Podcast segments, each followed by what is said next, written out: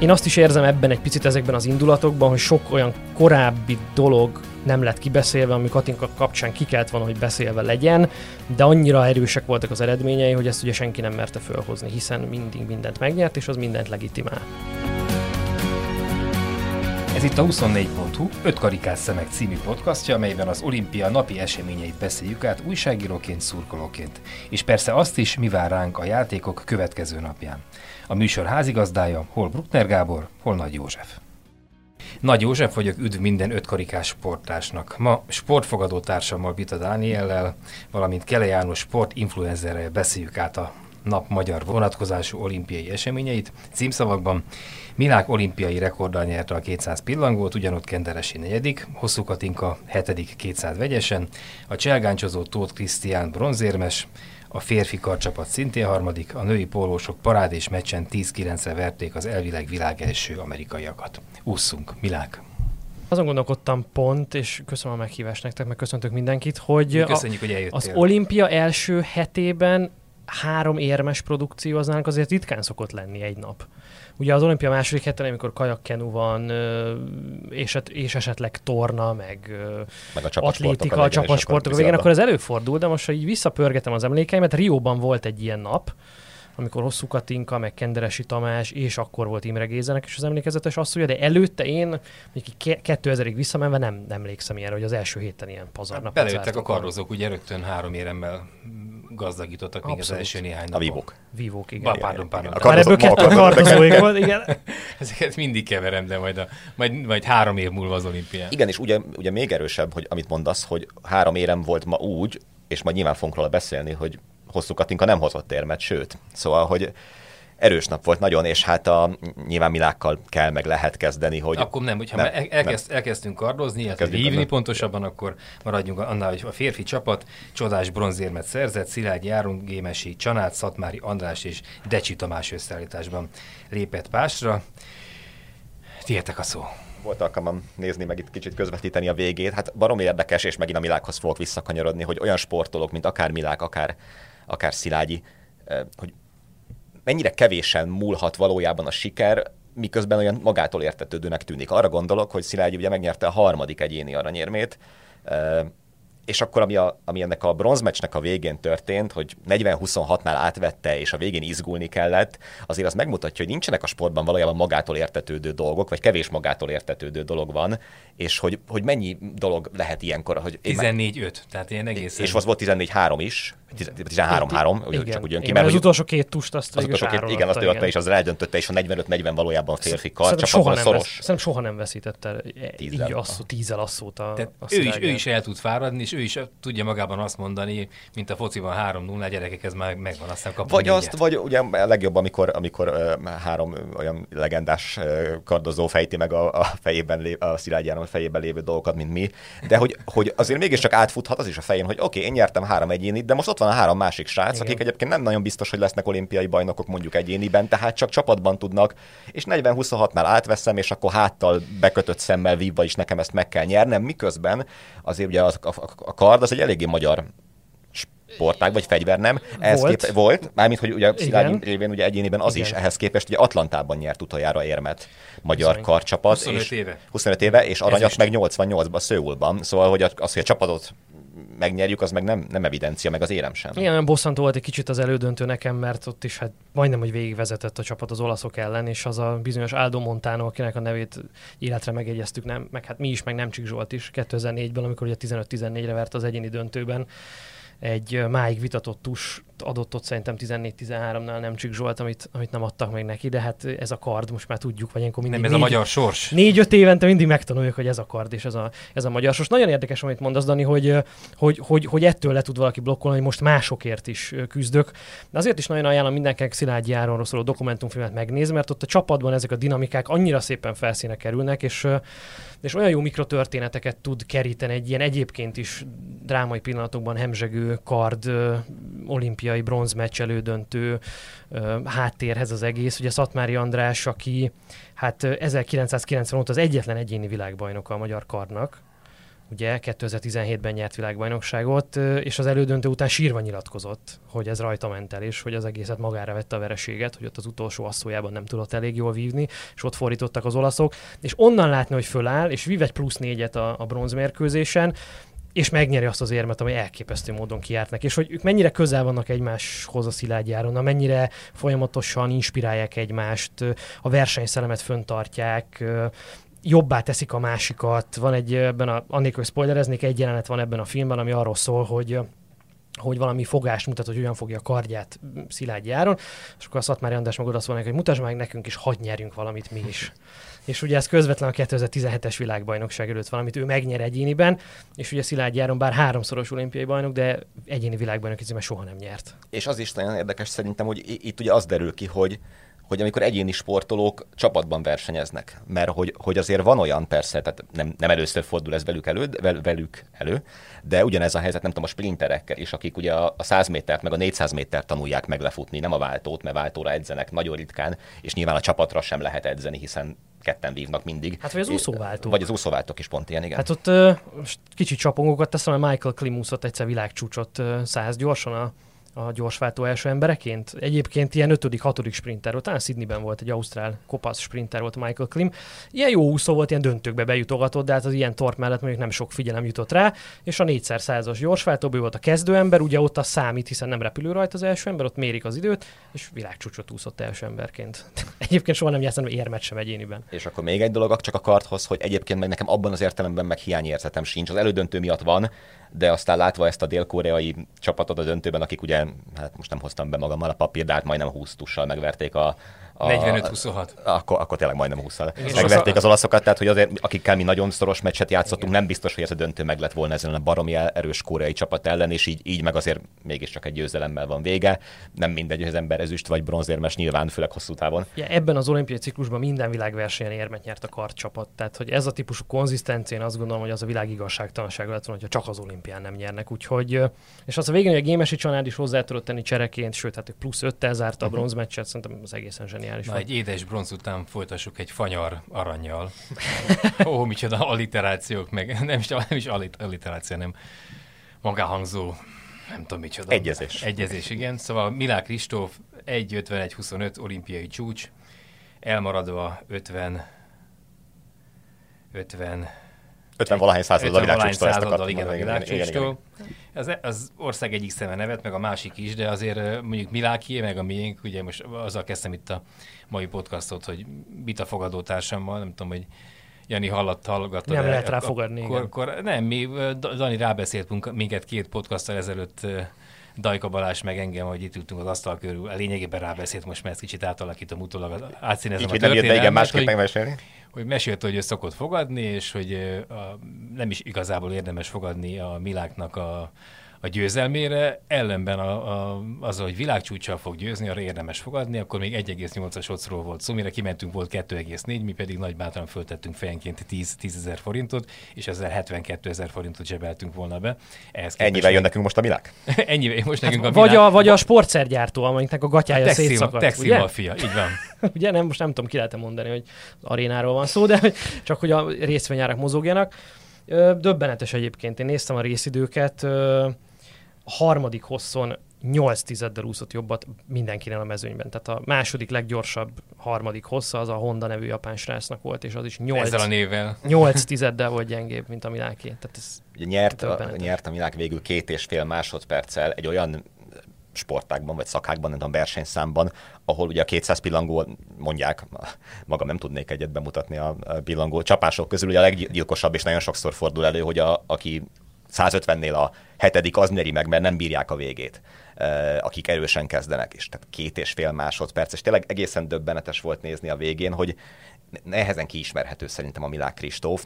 Néha tényleg én is azt érzem, hogy brahi, meg műsor, és máskor meg, hogy nem, és hogy tényleg ő, hogy dühös, vagy csalódott, vagy csak nem tudja hova tenni, vagy tehát egy ilyen kifejezéstelen arccal, bármiféle öröm nélkül hogy akkor most az tényleg azon buslakodik, hogy ő csak olimpiai bajnok lett, és nem úszta meg a világcsúcsot. Ő tényleg bosszantotta. Tehát látszott. Ahogy látszott, csak abszolút látszott, hogy és ahogy nyilatkozott utána a szétszakadt gatyára, aztán ugye az edzős Elmaci Attila mesélt az elhagyott akkreditációról, meg a lekésett bemelegítésről, tehát hogy minden elromlott igazából, ami elromolhat egy első olimpián, és hogy ezzel együtt ilyen módon van ő a világ előtt, az döbbenetes. Én megnéztem ezt a 2,5 másodperces fölényt, hogy volt-e már ilyen valaha 2 pillén az olimpián.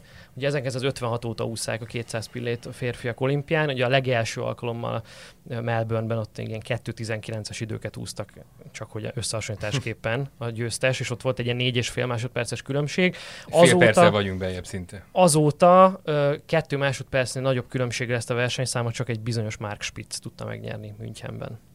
És ugye van egy másik legenda, a Phelps, aki pedig a világcsúcsa, amit ugye 10 év után döntött meg a dél-koreai VB-n Milák, az gyengébb idő volt ennél, mint amit a Milák most úgy úszott, hogy félig nem volt rajta a nadrágja, meg nem volt a nyakába az akkreditáció, meg ilyesmi. Szóval ez minden idők talán harmadik legjobb 200 pillangója volt, úgyhogy teljesen csalódott volt a végén, és egyébként azért mondom, hogy néha én meg nem ismerem ki, vagy nem, hogy utána viszont iszonyatosan szimpatikusan nyilatkozott, amikor ugye hát leszúrta az újságírókat, akik azt kérdezték a sajtótájékoztatón a többiektől, hogy milyen érzés volt az, hogy nektek a második helyért kell versenyezni, és ő mondta, hogy hát nem szép dolog ilyet kérdezni, meg hogy ezzel degradálja őket, miközben hát ugye mindenéből sugárzik neki is helyesen, hogy egy pillanatig nem volt kérdés, hogy ezt kinyeri. Tehát, hogy eszébe nem juthatott senkinek. Ez neked szimpatikus volt? Nekem ez pont nem volt szimpatikus. Igen, mert valójában... minden mozdulata szimpatikus ennek a filmnek, meg ugye legutóbb is áradoztunk róla, hogy mennyi erő van benne, mennyire laza ilyen fiatalon már, és hogy egyébként épül már az ő brendje is, és az úszás után is ebből az emberből komoly valaki lesz, de az pont ő az, aki a nagy arcával csinálta meg magát, mint nem tudom, instasztár, és nem mint medencében lévő, ő leszúrja azért az újságírókat, hogy egy tök kedves vagy jó indulatú kérdés, amivel igazából neki hízeltnek a Miláknak, hogy miért teszik fel ezt a többieknek. Azt hiszem, ez egy tök jó pofa kérdés volt. Én abnyiban, tehát hogy nem mondom, nem ismerem őt nyilván, én azt el tudom képzelni, az önbizalom, az benne van, de hogy tulajdonképpen az, hogy semmit nem lehet, nem tudom, magától értetődőnek, vagy odaadottnak venni, mert érted, bármi történhetett volna, és hogy akkor azt kérdezed, nem az újságírói kérdés, mert a kérdésnek elmegy egyébként, de úgy szerintem szimpatikus, hogy ő azt mondja, hogy gyerekek, azért ez nem teljesen így van, mert kellhetett volna föl még ennél is nagyobb ballábbal, vagy történhetett volna bármi. Tehát hogy biztos, hogy senki nem úgy áll oda egy olimpiai döntőre, hogy ezt a Milák Kristóf megnyeri, ezért én a második helyért megyek, hanem mindenki úgy áll oda, hogy akármi történhet, a Milákkal is egyébként közben,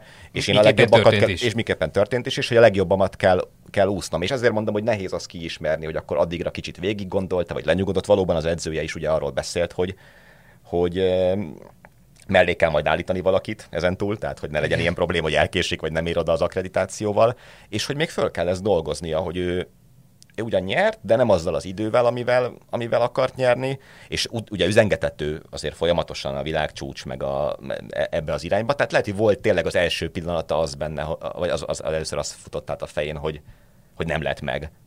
Mert nem az volt a kérdés, hogy az olimpiai arany megvan-e, mert...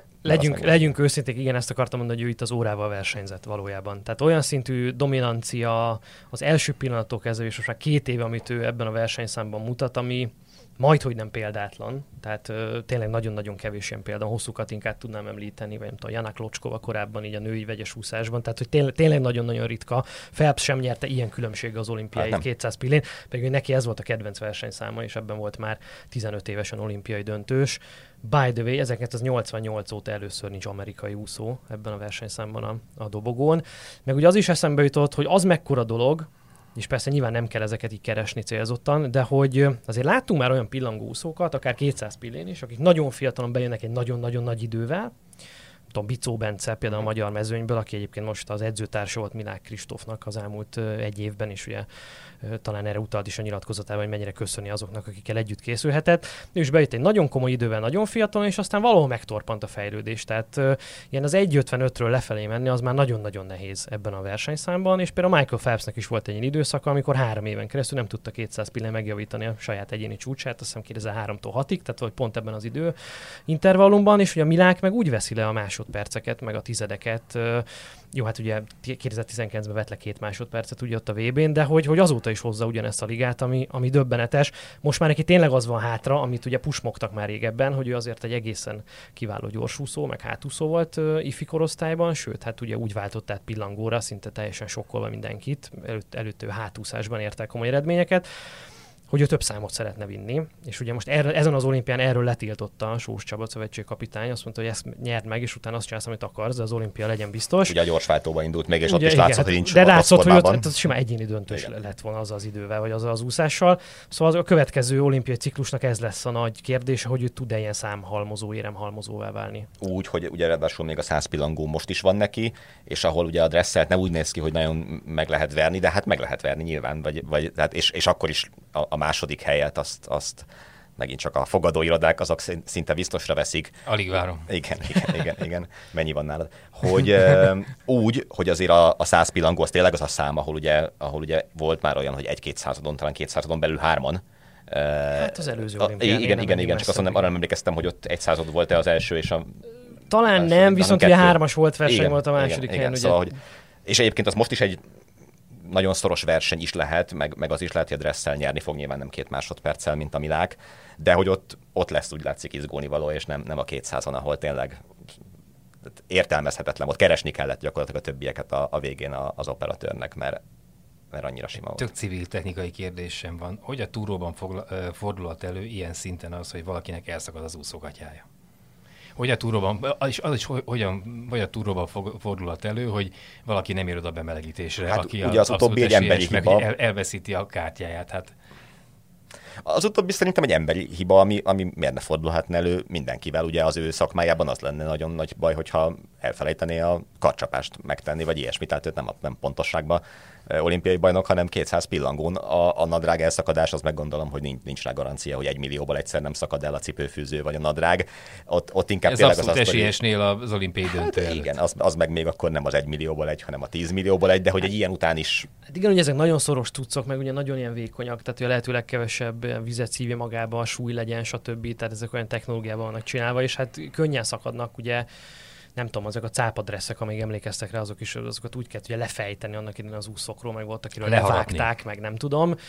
Most nyilván változott azóta a technológia, meg azokat betiltották, de hát benne van. Most ez pont most jön elő. Apropó cápadressz, talán azt mondják ugye, hogy a kicsit hosszabb gyorsúszó számokon használta a legtöbbet, de hát ugye vannak olyan számok, ahol a közelében nincsenek a cápadresszes világcsúcsoknak, és akkor ugye itt most ott tartunk, hogy a Phelps cápadresszes világcsúcsánál jobb Milák Kristóf most éppen csak, nem is tudom, talán 8 másodperccel, igen, 8 tizeddel, és hát tényleg olyan számokat látunk, ahol így a kihúzott világcsúcs az előbb fordul be 150-nél, vagy 200-nál előbb ér be, mint a úszó 150-nél, szóval egészen döbbenetes, és 21 éves, ugye? Tehát... Katinka. Az nehezebb. Nyilván ez egy nehéz dolog szerintem, itt 2 dolog vetélkedik egymással.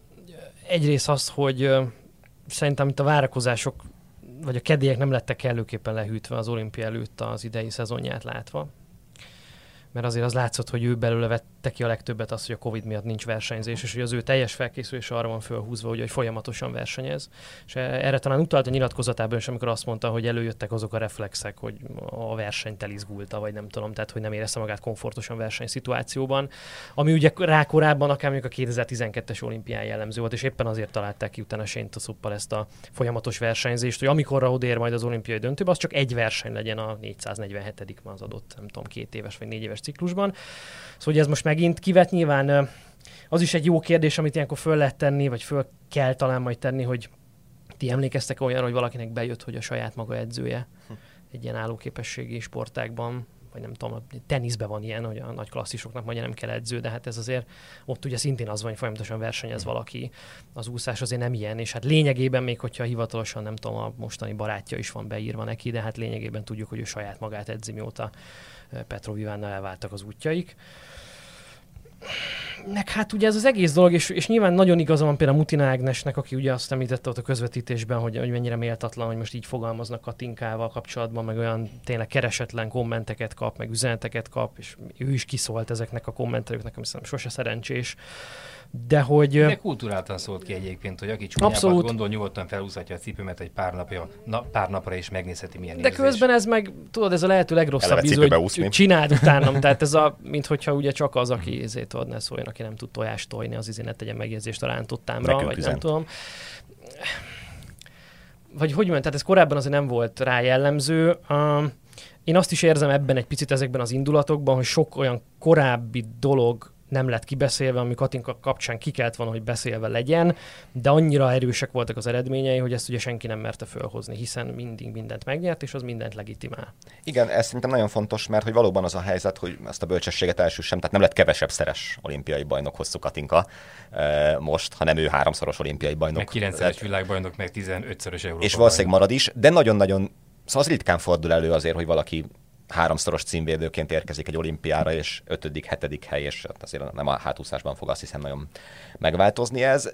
És hogy ugye azért ő egy olyan személyiség meg brand, aki viszont nagyon jelentős részben magáról alkotta meg ezt a képet. Tehát, hogy ő soha nem az esendő sportolónak a képét építette, hanem mindig az Iron Lady-ét, a legyőzhetetlenét, és ilyenkor azért nagyobb a kontraszt a között, a teljesítmény között, amit ő meg tudott csinálni, és amit most nem tud megcsinálni, úgyhogy biztos, hogy nagyon fontos szempont ez, amit említett a Jani, hogy nem volt verseny, vagy nem olyan versenyzés volt, és hát azért egyébként könnyen lehet, hogy az is, hogy ez egy évvel később van ez az olimpia, azért ő a pályafutásának mindenképpen a utolsó harmadában jár, azt hiszem, azzal nem vagyok udvariatlan, hogyha így mondom. Ott már lehet, hogy nem mindegy, hogy 32 vagy 33 éves vagy, és azt mondogatják, hát ezt nem mi fogjuk most nyilván eldönteni, hogy a harmadik szempont, amit mondasz, hogy azt is lehetett ma már olvasni, hogy lehet, hogy inkább formaidőzítésbeli problémák vannak, tehát hogy nem arról van szó, hogy ő már nem tud úszni, sarkítok.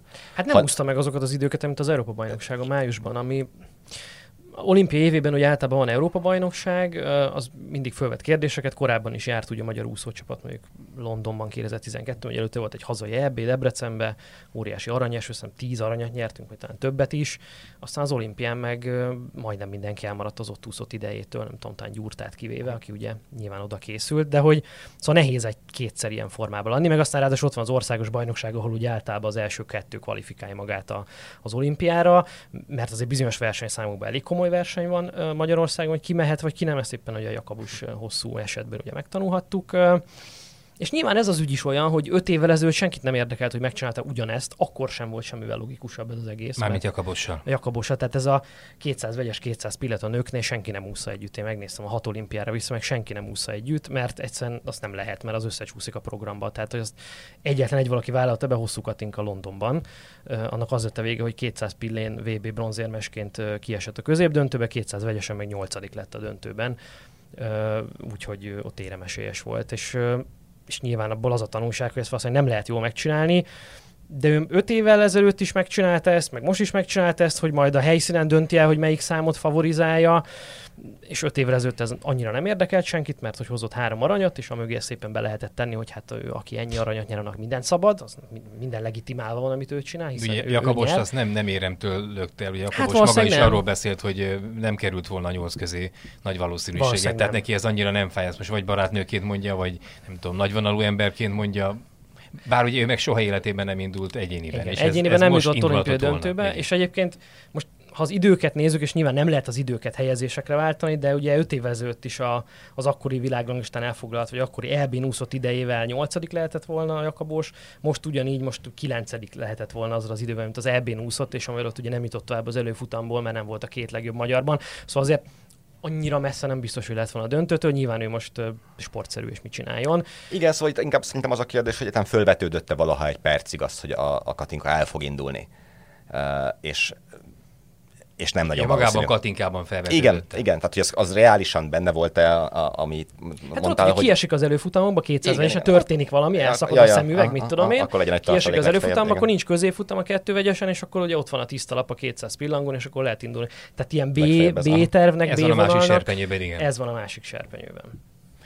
Azt olvastam most valahol, hogy Katinka talán majd augusztusra rendül formába, augusztus végére, ahol lesz még egy nagy világverseny, és akkor ott majd elhoz 3-4 aranyat. Erről mit gondoltok? Hát az akkor egyértelmű válasz lenne, amit az előbb itt pedzegettünk. Tehát ha valaki az EB-n, meg az augusztus végi világligán tud csúcsformában lenni, akkor biztos, hogy nem volt jó a formaidőzítés, mert hát nyilvánvalóan az olimpia sokkal fontosabb ezeknél, akkor ott egy felkészülésbeli probléma van, az akkor teljesen világos, ami nyilván neki fáj a legjobban, és utána jövünk csak mi, de az komoly hiba lenne egy háromszoros olimpia bajnoknál. Mindenképp mondjuk el, hogy tehát, és ez a vitának ez a része teljesen valid a másik oldalon, hogy nonsens egy 5.-7. hely után valakit nem tudom, noszogatni, meg kritizálgatni, mert akkor tényleg annak olyan rossz ízem, hogy most azért kezdjük el, mert nem elég jó nekünk az 5. Nem imádjuk Katinkát, csak beszélgetünk egy olyan kérdésről, amit az egész ország most kattint. Most néztem a számokat, a mi oldalunk számait is, és az látszik, hogy az olimpiát közepesen kattintgatják az emberek, másút is egyébként, és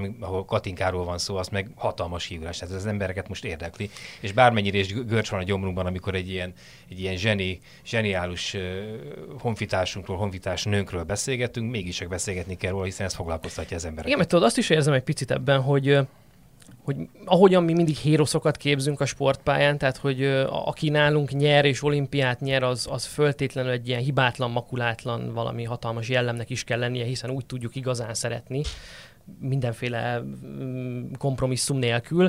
Ugyanakkor, hogyha valaki egy ilyen nagy magas talapzatra helyezett, valaki elbukik sportszakmailag, akkor sokkal könnyebb megemésztenünk úgy, ha kicsit emberileg is megbuktatjuk közben persze, a szemünkben, és ez egy ilyen öngyógyító kúra, amiben persze kicsit tudas mindenki, meg ez az egész médiavilág, amiben vagyunk, de valahogy ez az egésznek a sajátja szerintem. Még az ő történetének igen van egy ilyen íve, hogy 12 nem jött össze, pedig akkor is nagyon tehetséges úszó volt már, és utána megépült az Iron Lady, minden külsőségével és belsőségével. Ami azért sokat zavar, tehát azt mondjuk ki, hogy ő ahhoz képest, amiről az előbb beszéltem, hogy általában nálunk az olimpiai bajnokok ilyen egyöntetűen pozitívként elkönyvelt valakik, akik aranyosak, kedvesek, cukik, nincs bennük semmi rossz dolog.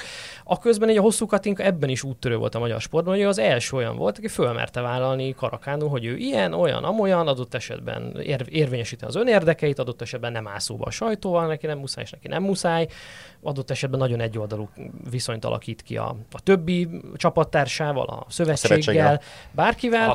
A hatalommal, szóval... A siával. Igen, erről mindről lehet beszélgetni, hiszen az ember a saját gyengeségét meglátja benne, és aztán jól esik, hogyha nem saját magamat kell lekéznem, hanem valaki nagy embert, aki hozott már 3 olimpiai aranyát. Na, úszásról lépjünk tovább, de előbb még azért említsük azt meg, mert nem lenne tisztességes tőlünk, ha nem említenénk meg, hogy Kenderesi Tamás 4. lett ugye a Milák Kristóf mögött, és azt is említsük meg, hogy Kapás Bogi és Németh Sándor. Nándor, bocsánat. Németh Sándor, igen. Olyan is van, de az egy... Hosszabb távon indul. más út túlszik. Az örökké valóságban, igen. Tehát ők is intéztek maguknak egy-egy helyet. Jó, azt mondjuk a 100 gyors döntő, az döbbenetes, igen. Hogy 100 gyorsan döntősük van. Nem szeretem ezt a sportérték méricskélést, de hát ugye ez a indulók számát tekintve, meg mindenhogyan a királyszáma 100 férfi gyors, és ugye 1964 után van újra döntősünk, érdekes mondanak is Tokióban.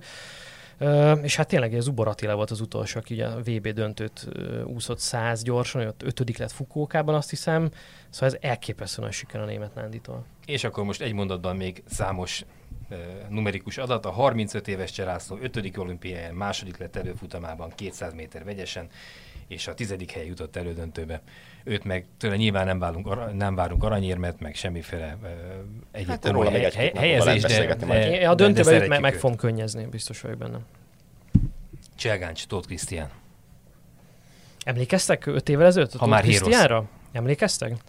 Én nem emlékeztem, de most megnéztem. Igen. Szóval ő volt az, aki iszonyatosan földúltan nyilatkozott, aztán a 8. döntőben egy kínai srác eldobta akkor, és nem jutott ugye vigaszágra sem, már akkor VB-EB ezüstérmes volt 22 évesen, és akkor ott nagyon földúltan nyilatkozott dolgot a kommentelőkről, meg hogy Magyarországon semmi nem jó, meg hogy hogyan nyomja őt agyon a tét, a teher, az, hogy itt a megélhetésért és a jövőért kell versenyezni, és itt 2 perc alatt eldőlnek sorsok, életek, akár itt a hatalmas olimpiai életjáradékra, meg jutalomra gondolva, és hát úgy látszólagosan megviselte, vagy nagyon látványosan megviselte őt az egész olimpiai hangulat teher. Hát az akkor egy nagyon érdekes, meg megosztó része volt. Akkor arra dőlt az élete, most meg emelre dőlt az élete. Most meg pont, lehet, hogy egyébként ettől még édesebb volt, vagy még jobb volt látni. Hát ez a hüppögős, szipogós öröm interjúja, hát ez szerintem... 90 kiló tesztoszteron ott állt ezzel a fejjel a kamerák előtt, és nem tudott megszólalni. Igen. A kérdés, tök semleges kérdés közben remegett a szája széle, hát ez... Ez biztos, hogy ez olyan, amire egy 20 év múlva is emlékszel, tudod, erről az olimpiára. De Növényi Norbinak az olimpiai, híres olimpiai interjúja. Igen, és úgy, hogy láthatóan nem volt benne hiányérzet, pedig megint csak olyan dolog, hogy akár lehetne is, ugye Japán ellenfelet vert, ami azért a judóba általában... Azzal kezdett. Igen. Eddig csak ő vert japán férfit a judó versenyeken, az összes többi aranyat eddig megnyerték a japánok, tehát ő az első és eddig egyetlen, aki japán férfit verte. És hogy ez végül egy bronzéremre elég, de hát ez egy olyan dolog, hogy egy bronzérem az nyilván kárpótolja nagyon sok mindenért, amit igen a legutóbbi olimpián nem tudott behozni, és hát mondjuk a cselgáncs is egy olyan sport, ugye, ahol 5 meccset kell azért egymás után végigcsinálni, és nem biztos, hogy azt csinálja végig, aki a legnagyobb tudásuk közülük, vagy ilyesmi, hanem itt egy párharcban azért más is dönthet, de azt, hogy utána odaállsz és a kettőt megcsinálod a vigaszágon, ugye érdekes, nem ez a jellemző lebonyolítás a sportban, ugye, mint ami a cselgáncsban van, tehát ez a vigaszág, ez most nagyon sok helyen nincsen, nem tudom, talán evezésben, vagy valahol van még. Tekvandóban volt még, ugye, hát azt is láttuk. Hogy kicsit ugye más logikájú, hogy ne büntesd azt, aki a legelején kiessi, vagy veszít, ne essen ki, ne kelljen neki hazamennie egyből azért, mert volt egy rossz párharca, hanem utána még nagyon sokáig elmehessen, és akár éremmel is zárhasson. Ugye ez a legtöbb egyenes kieséses 64-es, 32-es, 16-os táblával működő dologban nem így van, és az láthatóan azért a sportolóknak meg tudja változtatni a hozzáállását, vagy a végén hogy az érzékelését. Hogyan reagálsz a vereségre? Tehát ugye azért is látunk olyat, aki összeomlik a vereségtől, és nem tudja magát abban az időben túltenni ezen, és ezen agyal, és nem tudja kihasználni a lehetőséget. De Krisztiánon az látszott, hogy rendkívül tudatosan judozott végig. Tehát ezen az utolsó meccsen az orosz ellen én laikusként természetesen rendtetően kétségbe estem. Úgy tűnt, hogy hát ez egy sokkal nagyobb, sokkal erősebb valaki, hát ezt soha nem fogja tudni eldobni. És aztán beszedett 2 intést is viszonylag korán, és utána viszont annyira tudatosan csinálta, fárasztotta, ment előre, és a végén gyakorlatilag azzal nyert, hogy ez a nagy, böhöm orosz nem tudott megmozdulni. Hát nem bírt odaállni, nem tudta fölemelni a kezét, hogy leszedje magáról a fogásokat, és a végén már tényleg látszott, hogy mindjárt fogja dobni, mert egyszerűen nem tud odaállni az orosz, a Krisztián meg mindig ment előre, szóval... Ez a fajta tudatosság is nagyon fontos, hogy az ember tisztában legyen a saját erősségeivel, és tudja, hogy eljön majd az ő ideje, és ne kezdjen el kapkodni, ne legyen türelmetlen. Valószínűleg meg kellett neki érni, ehhez ugye most 27 éves. Na szóval Hosszú Katinka szobrára, márvány szobrán van most néhány karc, amit ez az olimpia ejtett, de az a szobor még megvan, és a cselgáncsozóknál, Tóth Krisztiánnál pedig ez a szobor most fölépült, és reméljük, hogy még fényesebbé válik. Nem, Dani integet nekem, hogy még vízilabdán. Elbúcsúzni készült, igen. Isten mentsen. Ez a mérleget vonsz itt. Nem, még a vízilabdán kívül még a vitorlázókról is akarok 2 szót ejteni. Tehát női póló 10-9 az USA ellen, ugye 6-8-ról fordítva az utolsó negyedet megnyerve 4-1-re, úgyhogy az USA az abszolút favoritja, nemhogy ennek az olimpiának az utóbbi számos évnek a női pólós versenyeinek. 2008-ban kaptak ki legutóbb olimpián. Én csak az utolsó negyedet láttam, mert azt volt alkalmam itt közvetíteni a napi élő folyamunkban. Hát egészen megdöbbentő volt. Én azt a múltkor elmondtam 2 napja itt az adásban, hogy semmiféle jelentősége nincs a csoportkörnek a női vízilabdában, meg szinte egyik csapat sportákban sem érdekeltek vagyunk, legalábbis a férfi női vízilabdában semmi, hát ugye egy valaki fog kiesni, de ez a játék viszont most nagyon meggyőző volt azt illetően, hogy ez a csapat, ha jól játszik, vagy a legjobbját hozza, akkor itt ebben tulajdonképpen bármi van, benne van, mert hogy ez az amerikai csapat tényleg kiemelkedik ebből a mezőnyből, és az, hogy az utolsó negyedet tényleg 8-6-ról így lehozzák, még azt is mondom, hogy tényleg jobban játszva, vagy nem volt olyan érzésem, hogy bemákoltuk ezt, vagy úgy jött ki a lépés. Tehát nagyon jól védekeztünk. Zseniális kapus teljesítmény. Jó kapus teljesítmény. Én azon csodálkoztam, hogy még kiabáltam is ott a tévé előtt hajnalban, hogy a túróért kell erőltetni a beállót. És beállóból nyertük meg a meccset. Ugye egy csomó labdán kell menni beállóból. Milyen gól ráadásul. És milyen gyönyörű, hát tényleg. Férfiaknál ez a háttal hanyat fekve, bepöckölve a világtán legjobb kapusa fölött, bár most már inkább a magyar csapatnak a kapusát nevezném, a világ legjobb kapusának zárja bezárva. Hát ez csoda volt tényleg. Csoda. Igen, hát hogyha említetted, hogy olimpián mikor kaptak ki az amerikaiak, világverseny meg a 2015-ös Kazányi VB-n, azóta egyszer sem, tehát 6 éve veretlen ez a csapat, és egyébként amikor az amerikaiak ellen játszottunk mi az elmúlt években, és én láttam, mindig az volt az érzésem, hogy hát ezt nem is hisszük el igazán. Tehát, hogy az amerikai... Volt egy olyan, nem tudom, ezt a Szilágyi Áron ellen lehetett érezni a páston, hogy az ellenfelek így tartanak tőle, tehát tudják, hogy úgyis valahogy ki fogja őket cselezni. Ugyanez az érzésem volt, amikor az amerikaiakkal játszottunk, hogy hát persze, jól tartjuk magad, a végén nagyon megvernek. Most velük edzőtáboroztak a lányok, ott is azért elég komoly vereségeket szenvedtek, tehát hogy valahogy nem volt ennek igazából előjele. Ehhez képes kell értékelni szerintem ezt a sikert, és az igazán nagy jelentősége nem abban áll, hogy most könnyebb lesz az utunk, vagy nem is tudom a győzelem felé, mert majdhogynem bármi történjen a másik csoportból, Ausztrál, Holland vagy Kanada jön szembe, egyik sem egy fáklyás menet, tehát az mind a három nagyon-nagyon erős ellenfél, de ugye női sportokban szokták mondani, hogy nagyon, és ezt egyébként azért merem mondani, mert ugye a Petrovics Mátyás is mondta a stúdióban utána, hogy a nőknél ezt a legnehezebb, ő volt női szövetségkapitány, hogy ezt a legnehezebb elérni, hogy hogyha elmegy az önbizalmak, az valahogyan visszajöjjön. És ezért volt nagyon fontos ez a siker nekik. Legutóbb egyébként akkor vertük meg az amerikaiakat női vízilabdában világversenyen, amikor világbajnok lett ez a csapat, még akkor Faragó Tamás irányításával, Montrealban, ha jól emlékszem. Tehát most Vácot volt valami felkészülési meccs, valamikor ott sikerült őket elkapni, de az nyilván más a tét, mint egy olimpián.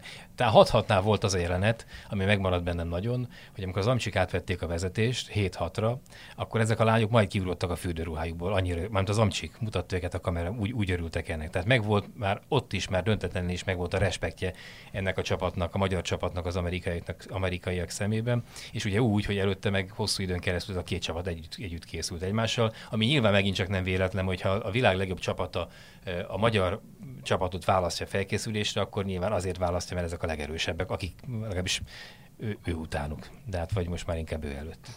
Na, oké, még van 2 meccsünk a csoportmeccsből, aztán pedig a csoport elsőség, hogy ezt a 2-t behúzzuk, akkor megvan, hiszen mi csak 1 pontot veszítettünk, az amcsik pedig már 2-t vesztettek velünk szemben. Na, minden egyes